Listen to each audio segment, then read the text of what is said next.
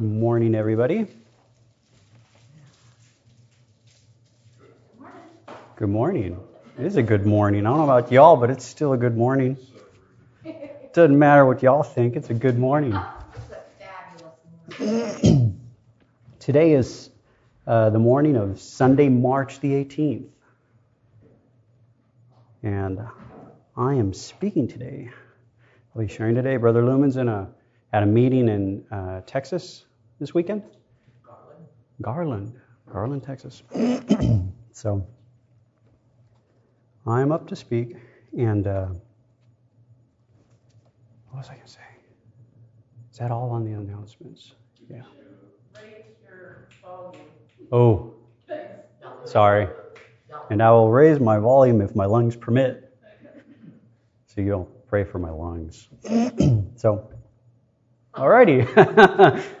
there you go. well, I, uh, I just had a couple things to share this morning. And, excuse me.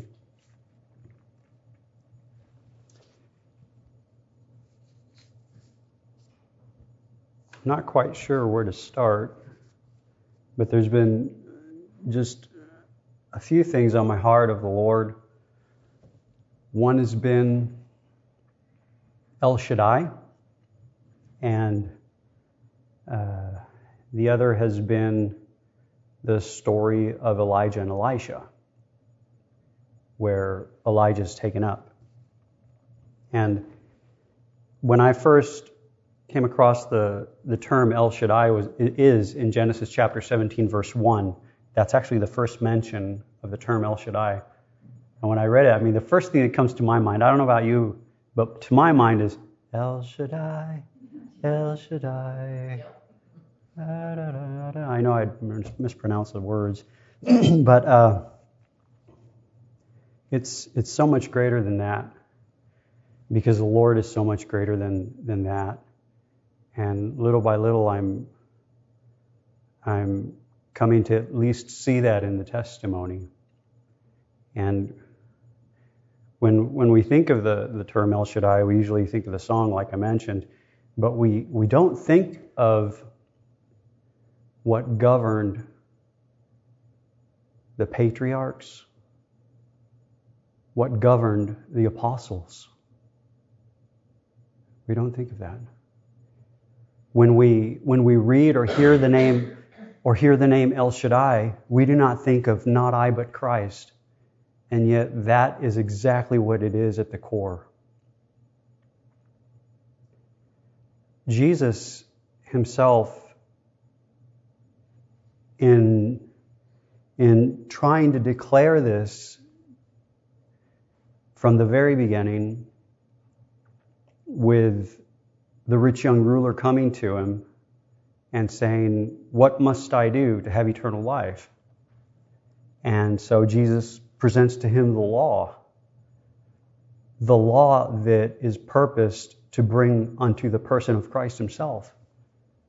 And the rich young ruler, not submitted to the purpose for which God gave the law, says, I've done all that. And so the response of the Lord is, okay, well, since you like do, basically, since you like doing, why don't you do this? And what the law was intended to do, Jesus himself brought this person to in his heart, where the person finally confessed, I cannot do that. And if he didn't confess it verbally, he confessed it with his heart because he went away sad. And then so the disciples seeing this, in, in my mind, I, I thought, well, I mean, because they pipe up, well, if he can't be saved, who then can be saved? I mean, if he has, if he can't do it, we all have no hope.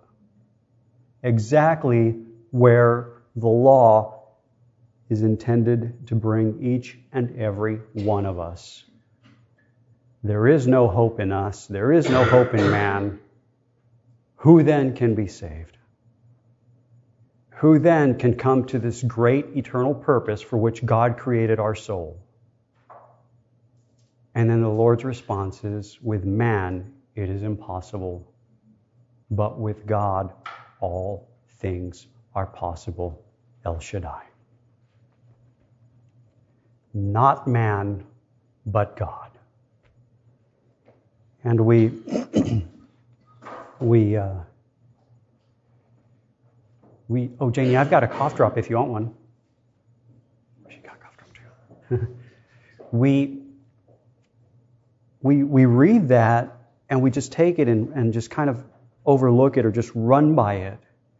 And yet, that is at the core of everything concerning the eternal, of everything concerning God, of everything concerning salvation, of everything concerning God. It will always be with man it is impossible, but with God all things are possible. The excuse me. One of the things that I was thinking about also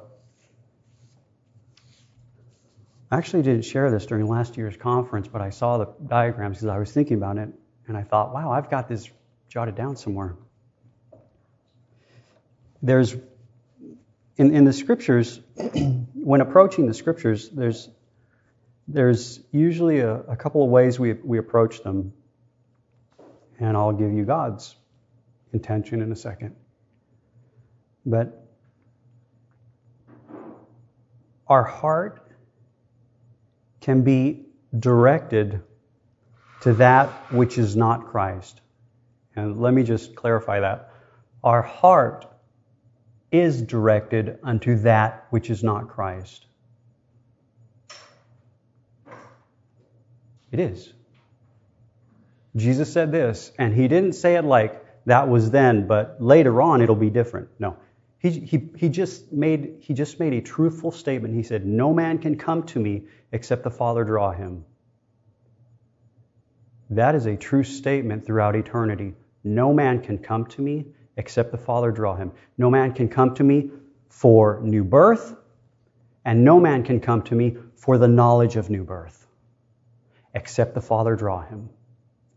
See, and we, as, as believers, us who are born again because of the mercy of God, a miracle of God, El Shaddai, who has done what only God Himself can do, has birthed us of the incorruptible seed who is Christ Himself, something that we could never have done.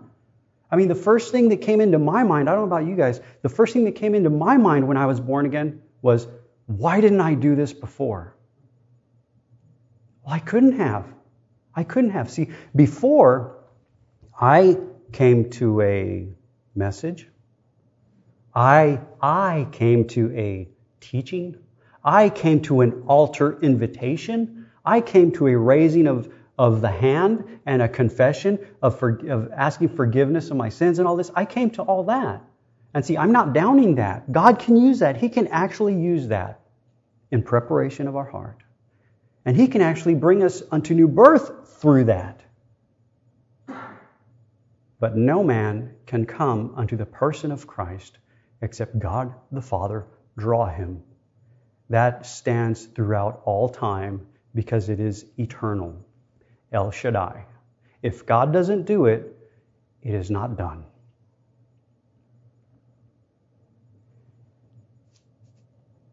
And so now, being born again, well, there's this love for God that was not there before, ever before. And John, he even says it we love him because he first loved us.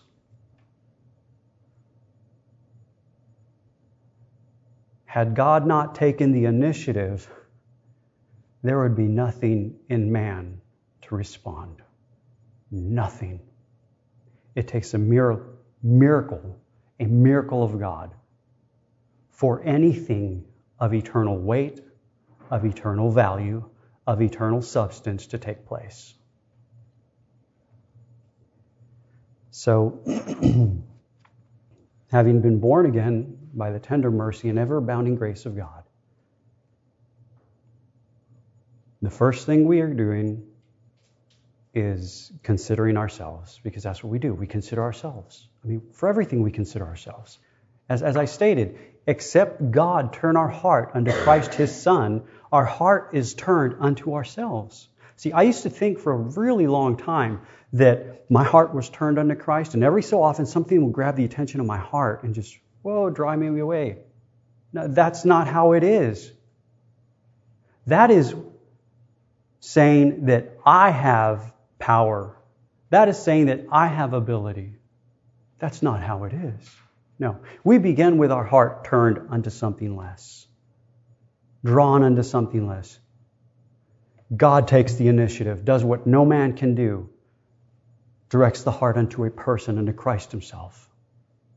And then, by what our heart is submitted to, turned unto something less. It doesn't matter what it is.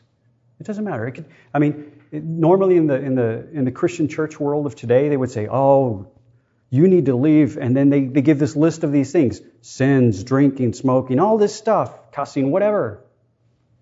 And we say, "Okay, I'll leave that, and I'll come to this. Hey, maybe I'll pray more. Maybe I'll read my Bible more. Maybe I'll go to a Bible study." And please listen, I'm not downing these things. But in doing those things, your heart has not turned to the Lord.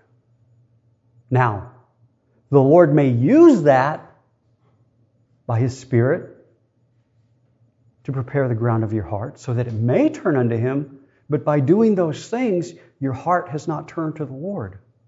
Because doing those things is you doing.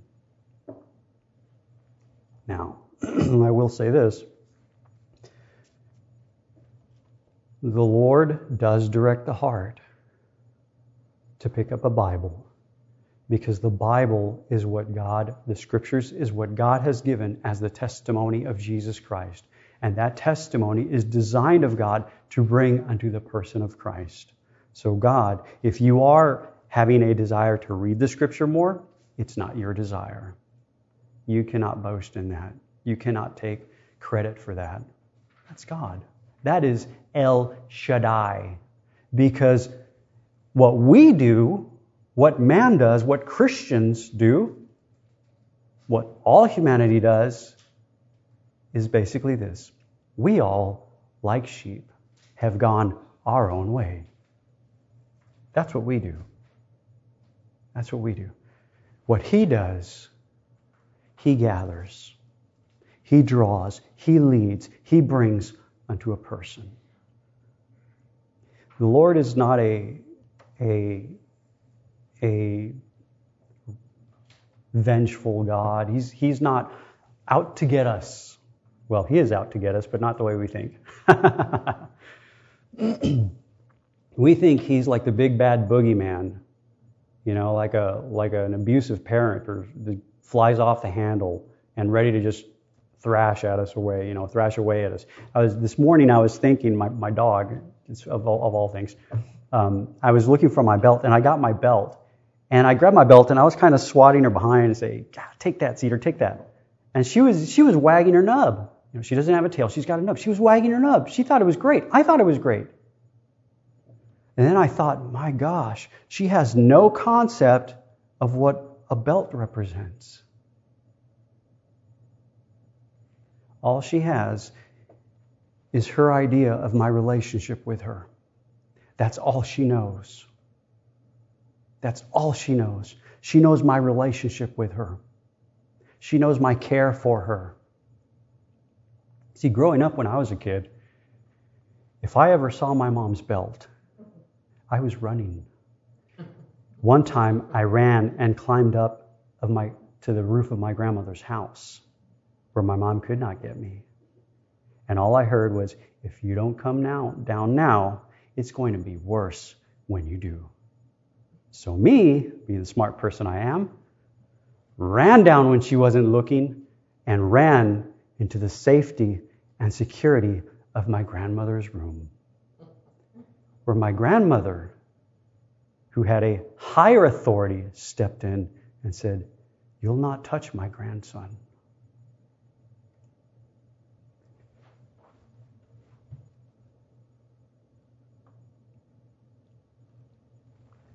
See, that's just an example. God is greater than that example.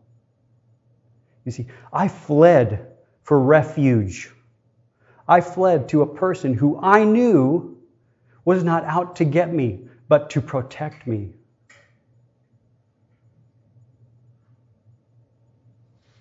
This is our God.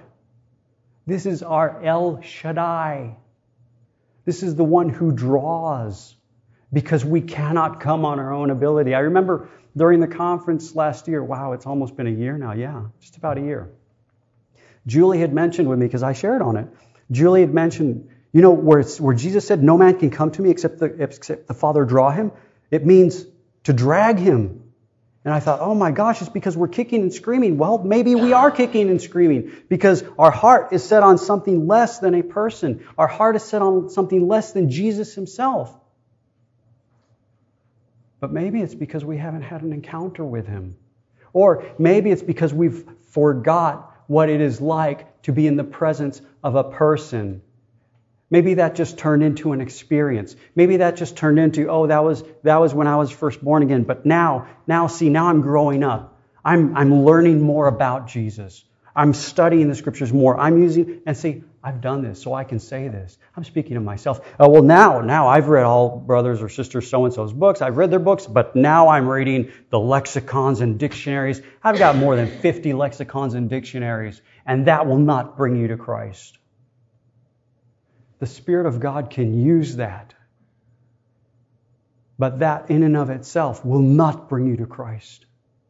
God the Father alone, by the work of His Spirit, El Shaddai.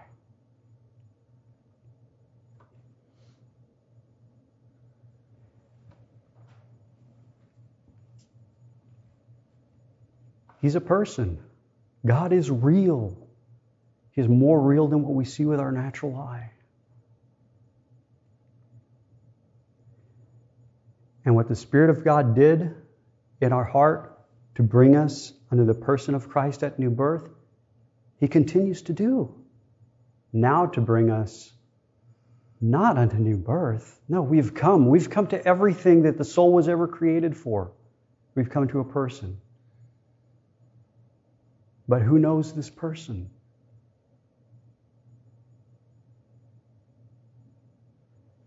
No man knoweth the Father but the Son, and no man knoweth the Son but the Father. If we know the Lord Jesus Christ by any measure, it is not our knowing, but it is God's knowing. Who can take credit for what is not theirs?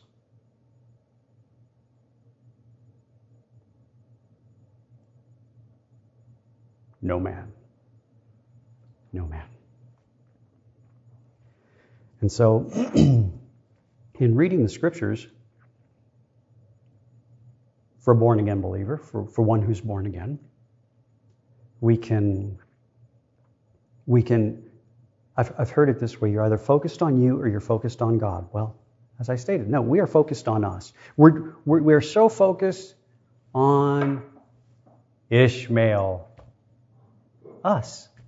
You know, it's our fruit. Ishmael is our fruit. It's not God's fruit. Ishmael is our fruit. Ishmael, listen to this Ishmael is our creation. It's not God's creation. I remember once I shared Ishmael is our Frankenstein. That's our creation. Hey, it's walking, it's moving, it has no life. It's just a bunch of pieces all slapped together, sewed together, zipped together, welded together. It's not life. And see, I mean, I, I, love, I love the response. We, we laugh, yes. We giggle, yes. It's funny because it's true. it's true. I mean, we, we look at something, whether it be our thought, our action, or someone else's thought or someone else's action, and we continue drawn to it. It's like driving down the highway. Some places now, you, I mean, it's a, it's a miracle if you don't wreck on the road all these ads and signs and all this stuff, you just want to read everything. What about just trying to stay on the road and get to the destination you've been placed on?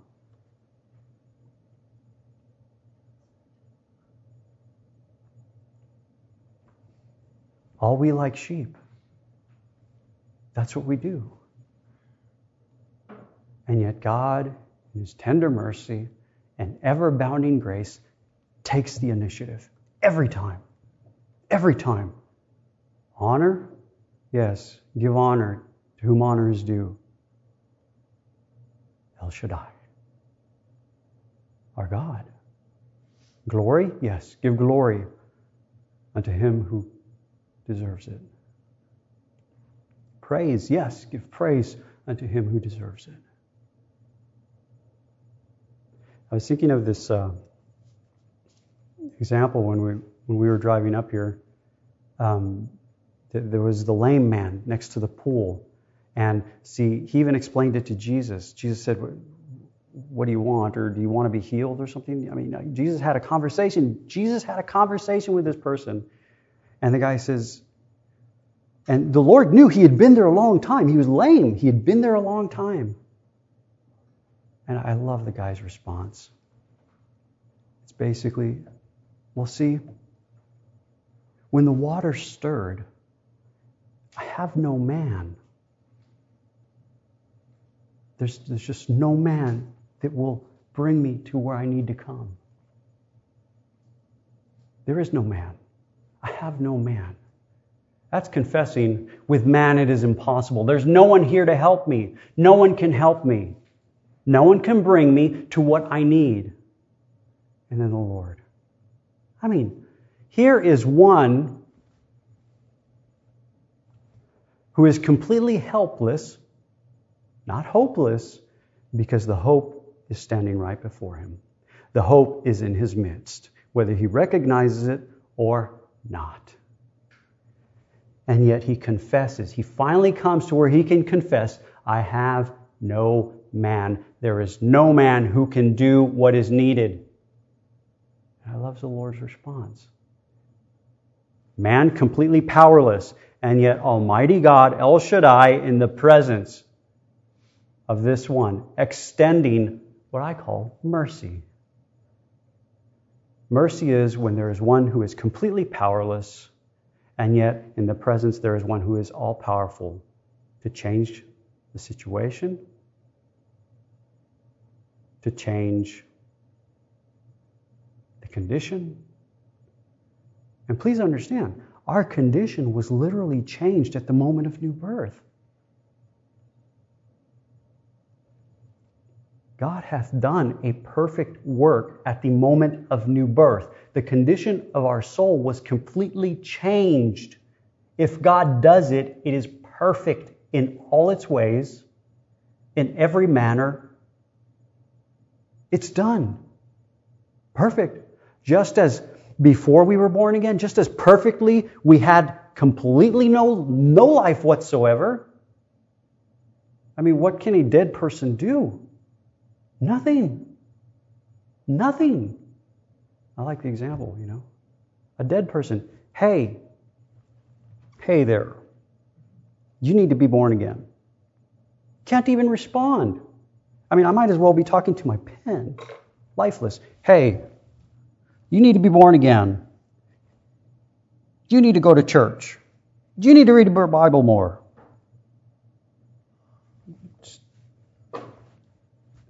I'm getting no response out of this.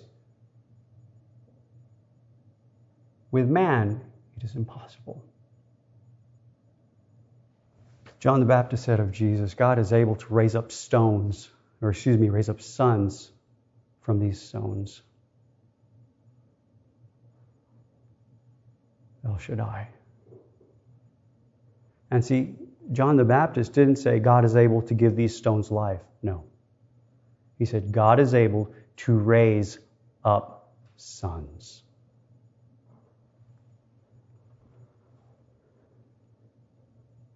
If we are born again, we are born of the incorruptible seed we are born of the resurrection himself, who Christ is.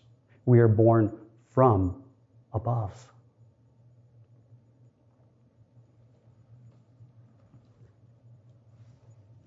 Oh, wow, I forgot to change glasses.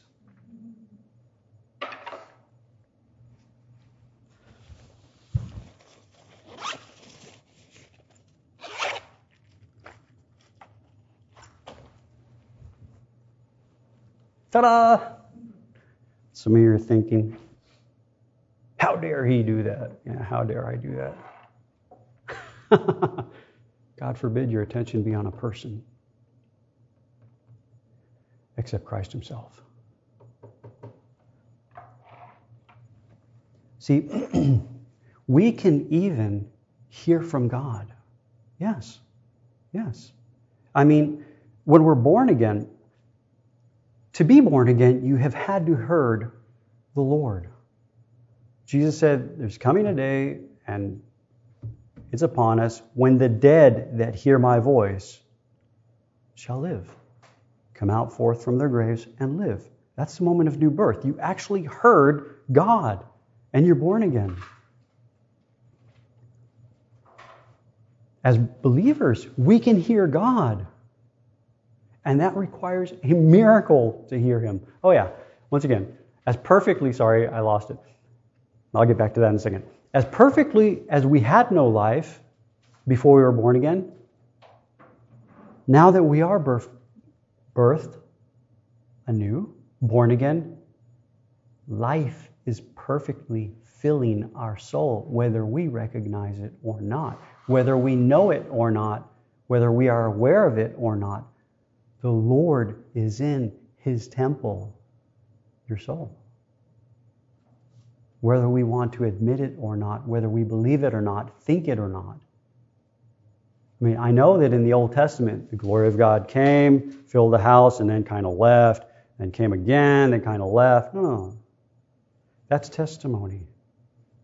No. Listen to this. Jesus himself said this What God hath joined, no man. No man can separate. If God has done it, it's done eternally. You can't change it anymore. The ones who are born again cannot not be born again. Impossible. It's impossible. God has done it, it stands.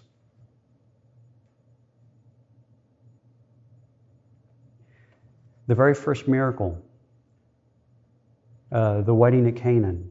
Jesus comes, hey, they need water, or they, they, they ran out of wine the mother of Jesus, hey, tells the servants, do whatever he says to do. Here's the Lord get six water pots, fill them completely full. Because they are completely full of nothing when they are brought to the Lord. They're brought to the Lord, and the Lord does what is impossible by and in nature to do. He creates what was not there before.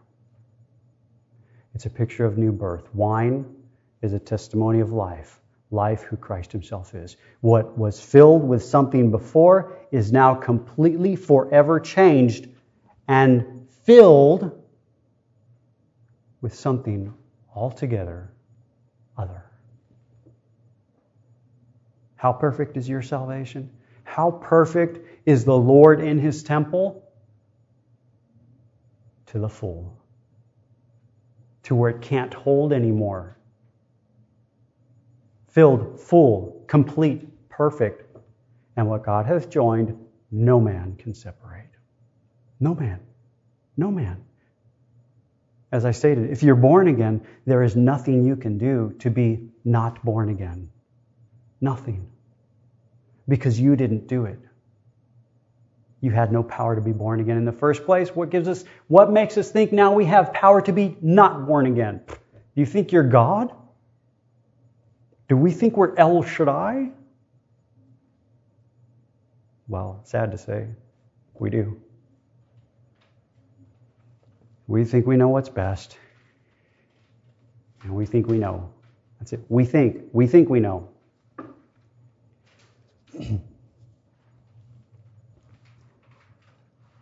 the Lord was speaking to Abram from before Genesis chapter 12.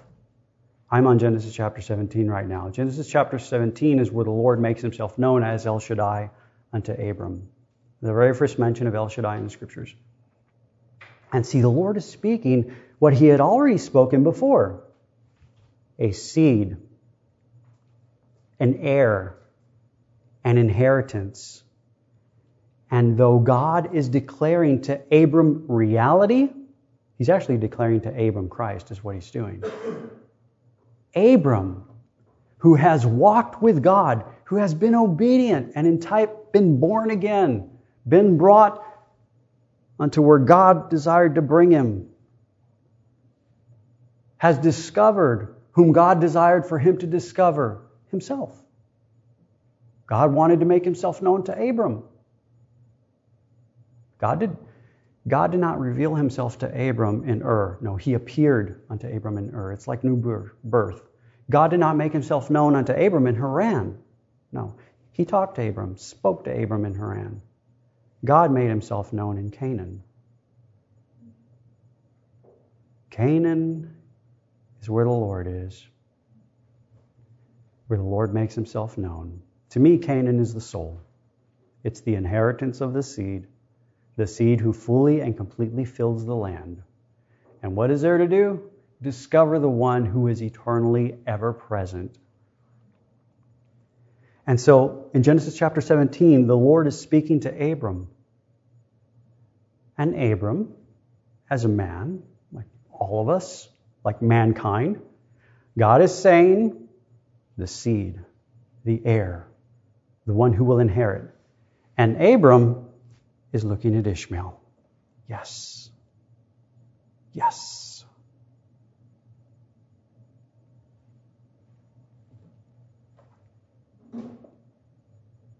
Abram could have said, I heard the Lord. I'm hearing the voice of God. And he would be completely true.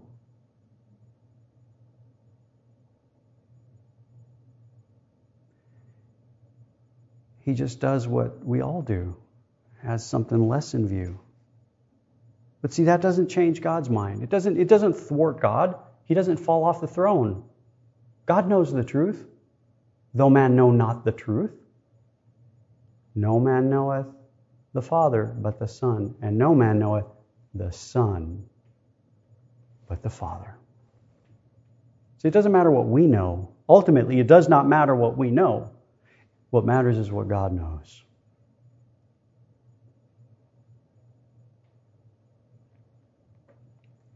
And so the Lord continues declaring reality. God the Father continues declaring the one whom he sees, regardless of Abram, whether he is seeing the same one or not.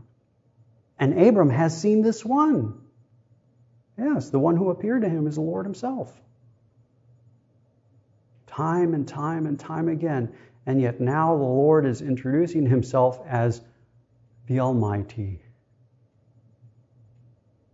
as the one whom we will come to know as not I, but Christ. And so now, a few years later, the Lord basically says it no, not that one but Isaac. Oh, praise God. Now the attention is being drawn to another. Isaac is born. What can Abram confess? Hey, look, Sarah and I, we finally, you know, finally did it, y'all. We did it. No, we didn't. There's no power in him to do anything, much less Sarah.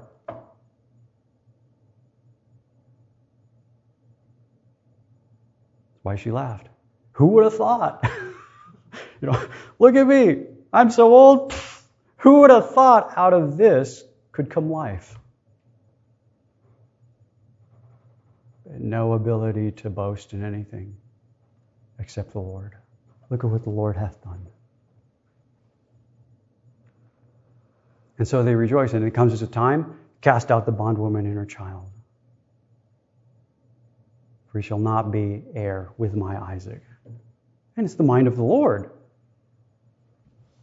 Take that which is not the true seed out of sight, because that which is not the true seed will never submit to what governs the house. cannot submit to what governs the house. Cannot. Cannot. And since we're talking about what governs the house, what does govern the house of God? See, what governed the house of Abram is what governs the house of God. Abram, once again, a patriarch. The Lord stepping in, taking the initiative, bringing him out, not by any ability of Abram. When the Lord first appeared to Abram, hey, he was off in Ur of the Chaldees worshiping idols just like everybody else. But the Lord stepped in. And everything changed. So Abram, who is serving the purpose of the Lord in his generation, Abram continuing in the appearing of the Lord, because that's this is this is like the, the summation of the story of Abram. And Abram journeyed on, and the Lord appeared. That's it. That's it. That's all he did. Abram journeyed. He continued on, and the Lord appeared. That's it. Well, he wasn't a preacher? No. Well, I don't know. He wasn't this great theologian? Well, no, I don't know. He walked in purpose. That's it. Well, I, I thought it was about this and this and this. No, no. All this and this and this is to serve this purpose. I remember um, just sharing this recently, you know, with, with those who will be ministers. I say, we, we have the wrong concept of ministry. We think ministry is miracle signs and wonders or having altar calls or doing this or doing that. No, no. God, if the thing is of God, it is designed of God, it is without doubt designed of God to bring unto the purpose of His Son. See, I don't know my heart. I don't know your heart. God does. He searches the heart. And He does whatever is needed to do what is truly needed. That's it. It's, it's very plain and simple. Very plain and simple.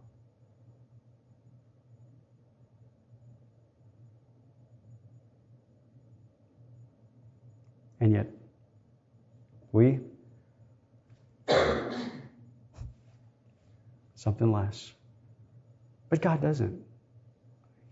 God does not consider anything less. Now, Abram, or excuse me, Abraham when he speaks to him. Take now, Abraham, thy son, thine only. Well, what I God does not consider anything less. Though man considers something less, God does not. God knows his son. God knows the truth. See, we consider something less and oh my God, I mean, it can be like, oh God, great, look, look at this, praise hallelujah, you know, or it can be like, oh my God, help me, look, oh God, I'm a wretch. That's considering something less. That is considering self. That is with, well, whatever it is, it doesn't matter. Good, bad, indifferent. What we consider good, what we consider evil, what we consider indifferent, it doesn't matter. God does not consider anything below. He considers his son, who is risen. Take now thy son, thine only Isaac. That's all he considers. And so, yes, that time does come up. And ah, see, Abram had come from that which is, listen to the way I say this, that which is not Christ to the testimony of Christ. Because Isaac is a testimony of Christ. A true testimony. And Abram, I mean, it took a miracle of God to bring Abram's heart from that which is not unto that which is. A miracle. A miracle. I mean, it would be like someone, well, it would be like God telling either of the parents to say, okay, get rid of your firstborn, because that's not it. What? I prayed for this. You gave it to me. You were speaking to my heart about this. And the Lord says, Get rid of it. What? El Shaddai.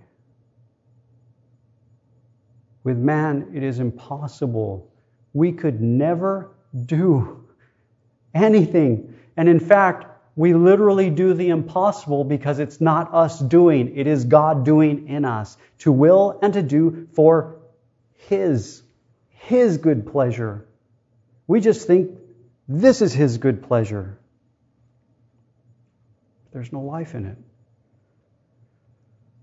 The Lord, in His mercy, leads us in paths of righteousness and wherein we find His very own life, who is His Son. God keeps it real, though we would not. See, we can, I don't know if I mentioned this, I probably did, we can come to a message. We can come to a teaching we can come to a doctrine. We can come to a deeper life teaching.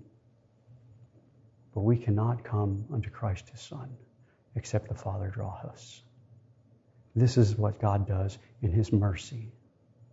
Every time he takes the initiative, doing what we could never do. Never. And we will eventually, in the tender mercy and ever abounding grace of God, discover this just like Abram did. And from that moment onward, declare, you know what? With man, with me, it's impossible really, but not with God. And our trust shifts from us to Him by His Spirit, by His ability, not ours. Not ours.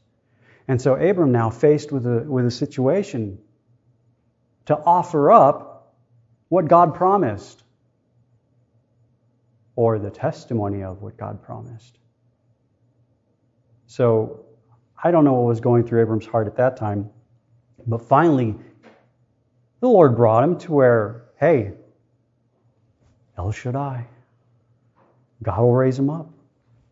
I mean, he's a testimony of the true, and there must be a true testimony throughout. God will raise him up. It says it, I think it's like either Romans or Hebrews. You know, knowing that God would raise him back again. So he goes on. Abram releases the testimony for the substance, for the greater.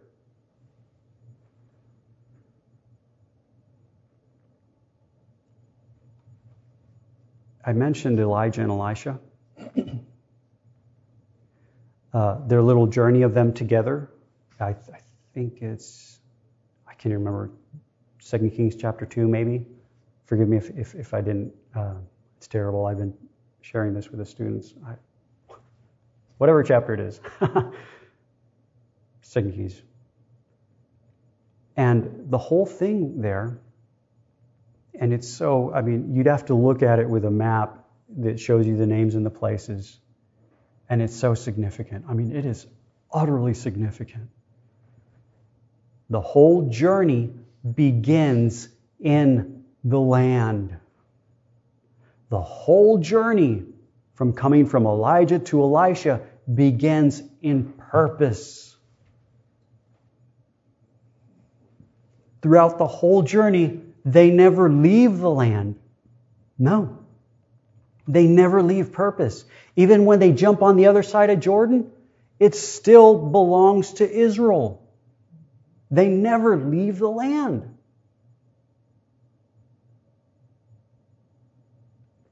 And Elijah speaks to Elisha, and he says, They came from, Somewhere. I'll, I'll, have to look it up because I, don't want to. I don't want to just say this wrong.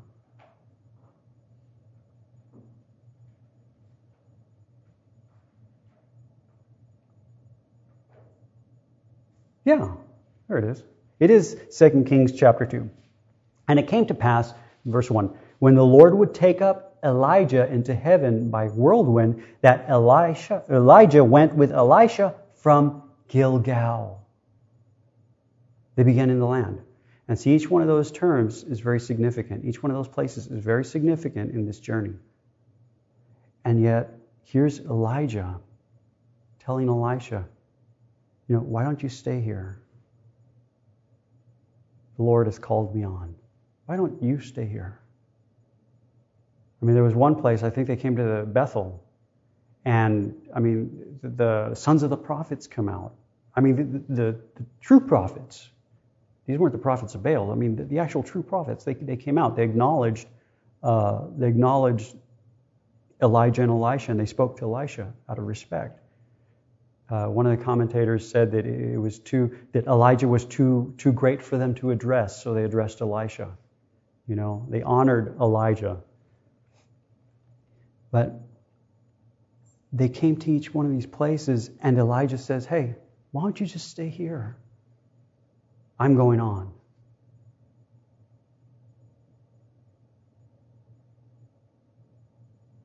And I believe that it was only because the Spirit of God had done something in the heart of Elisha that his response was listen to, listen to this response. I mean, he to say, okay, well, whatever, or hey, know, I do want to follow you. No, no. He said, the Lord liveth, and thy soul liveth. Thy soul liveth because the Lord liveth, and I will not leave you. He did not say, I will not leave your message. And he did not say, I will not leave your teaching. And he did not say, I will not leave your doctrine. I will not leave you. And then they go on to another place. And the same question is presented to Elisha Stay here. Stay here among these. The same response The Lord liveth, and thy soul liveth. I will not leave you. And then they go on. Come to another place. I beg you, stay here with these. There's good company here. You know, they are they are they're standing for the truth. In the midst, in the midst, each one of these places was in Israel. Israel, Israel, the nation of Israel, the, the whole kingdom of Israel, whom at the time was not following the Lord. This is right before they are led into captivity. This is before the captivity. They're going downhill. This is Israel going down, well, the nation of Israel going downhill, you know? And here are those in the midst declaring reality so that the heart may turn unto the Lord. And Elijah says, Hey, why don't you stay with these guys? And Elisha's response is, The Lord liveth, and thy soul liveth. I will not leave you.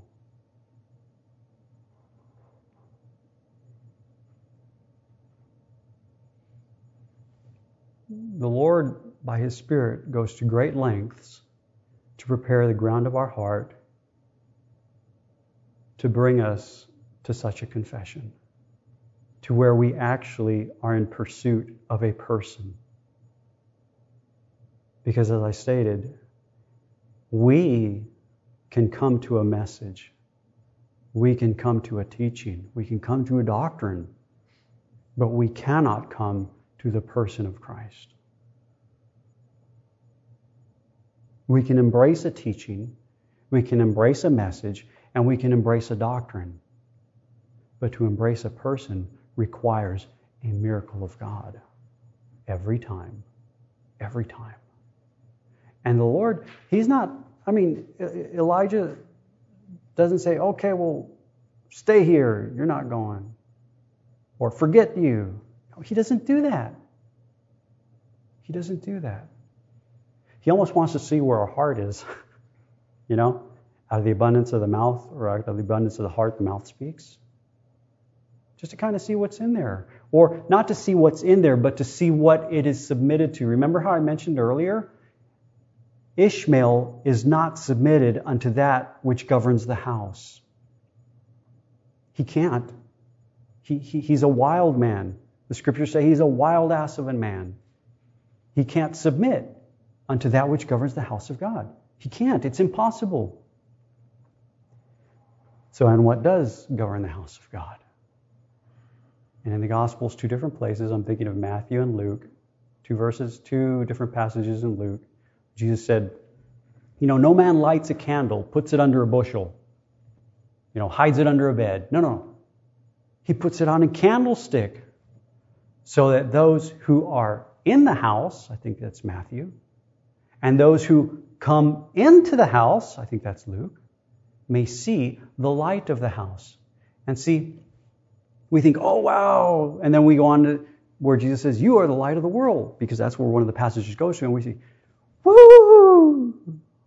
I'm not it. But that's not what we say or what we think. And I, lo- I love the way, I mean, God really defines it in the book of Revelation, chapter 1. John says, I heard the voice behind me, speaking to me, and by the Spirit of God, I turned to see the voice. And he says this, and I saw seven golden lampstands, seven golden candlesticks. All the candlestick is, is a testimony of Christ. That is what it is, is a testimony of Christ. And what does the testimony do? What is the testimony purposed to do? Direct unto a person. And in the midst of the seven golden lampstands, I saw one as the Son of Man. That's it. That is what governs the house of God. That's it. It's not miracle signs and wonders. It's not doing this and that. It's not preaching, teaching, or whatever. It's not quote unquote ministry as we would think. It's our heart being directed unto a person. Something that we cannot do. Something that requires God Himself to do El Shaddai. And so, all these times with Elijah, back to Elijah and Elisha, you can stay here. You know, Stay here with this teaching if you want. Stay here with this message if you want. Embrace it. Run with it. You know, run it to its fullest. It'll eventually be wormy because there's no life in it. Once you once you take it and make it something and hold on to it, then it's no longer the person. It's devoid of life. You've divorced Christ from it. There's no life in it. There's no power in it now because it was never meant to be something in and of itself. It was meant to serve a greater purpose, Christ Himself, to bring into the person of Christ Himself. And I love this. As I stated, I believe that the Spirit of God had done something in the heart of Elisha to continue following a person. Remember, no man can come to me except the Father draw him. No man. Not then, not now, and not any time to come. And yet, this is it. I, w- I was kind of bummed when, when the youth left. This is, this is the reason. I was going to have an example. I was, because I, I was talking to Noah, and actually, Noah brought some of this stuff up. You know, several weeks back, he asked me a question. But I was going to just say, hey, Noah, come here. I was going to see if he would come or not. And if he came, I would say, There you have it. That's what it's all about. To come to a person. It's very simple. Paul says it this way the simplicity of Christ. And we make it complex when we add something to Christ. Something plus Jesus does not equal Jesus. No, it doesn't. It doesn't. It never does.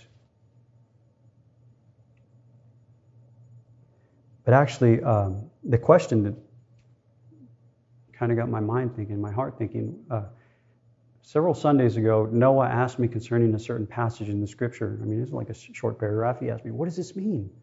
I've been reading it, and I can't. He, I think his words were something like, I can't make heads or tails out of it, or I can't get anything out of it. What does it mean?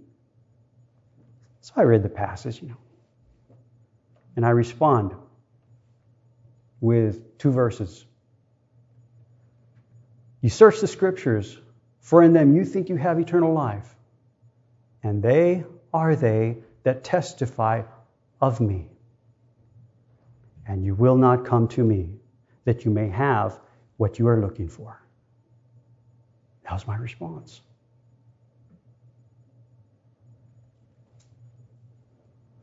When is it that we understand the scriptures? When is it that we know what the scriptures say? It's only when our hearts, by the tender mercy and ever abounding grace of God and the work of the Spirit, are directed unto Christ Himself. Then we understand the scripture. Then we know what it says because then it has served its purpose in our heart. That's when we know. We don't know what the scripture says when we finally figure it out, connect all the dots, and yes, see here in this verse he was saying this, and over here, over here in the Old Testament it was saying the same thing, boom, boom, and I draw the lines, and hey, let me diagram this real quick, and I'm please listen.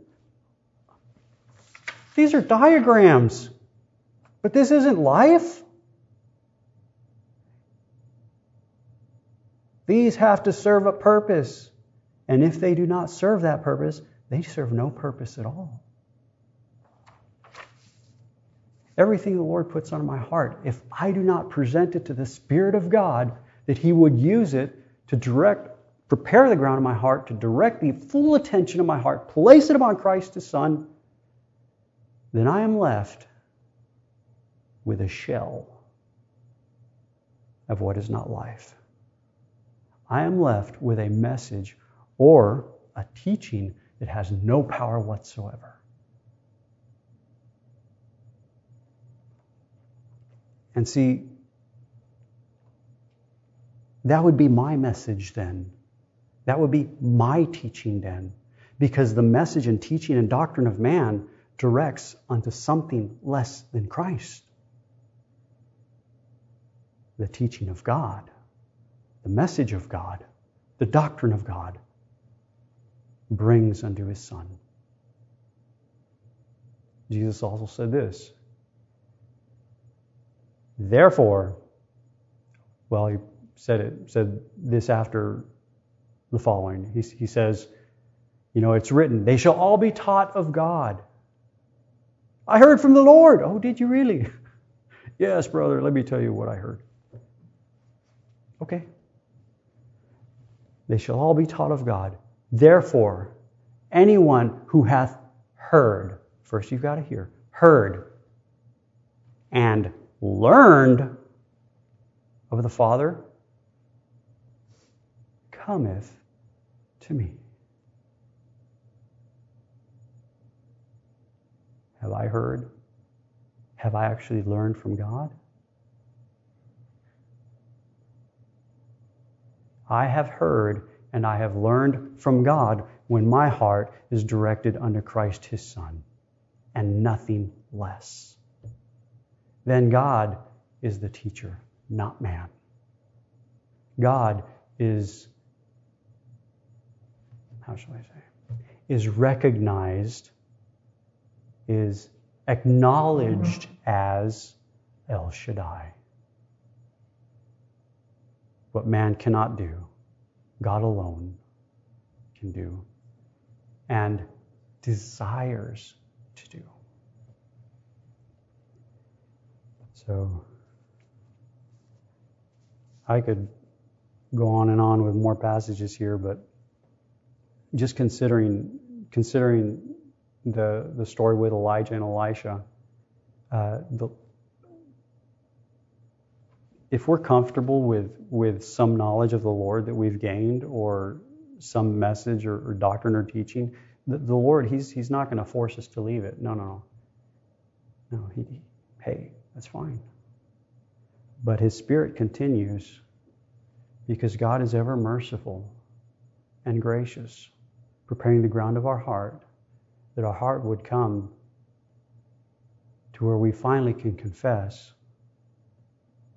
there's no man to bring me where I am purposed to come. And please understand for us who are born again, it is not in reality, for we have come unto Christ in reality. What I'm speaking of is continuing now in the knowledge of Him unto whom we have already come. It's a great difference. First reality, then the knowledge of reality. Both require the miracle of God. No man can do this, it requires God and God alone. And so may the Spirit of God just continue doing that which only He can do to direct our hearts unto the person Himself, the risen Son, who is ever present.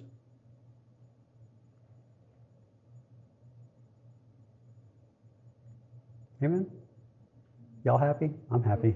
Y'all should be happy. I'm happy. So, Lord bless you. You guys have a good day, and we'll see you again next time. Amen.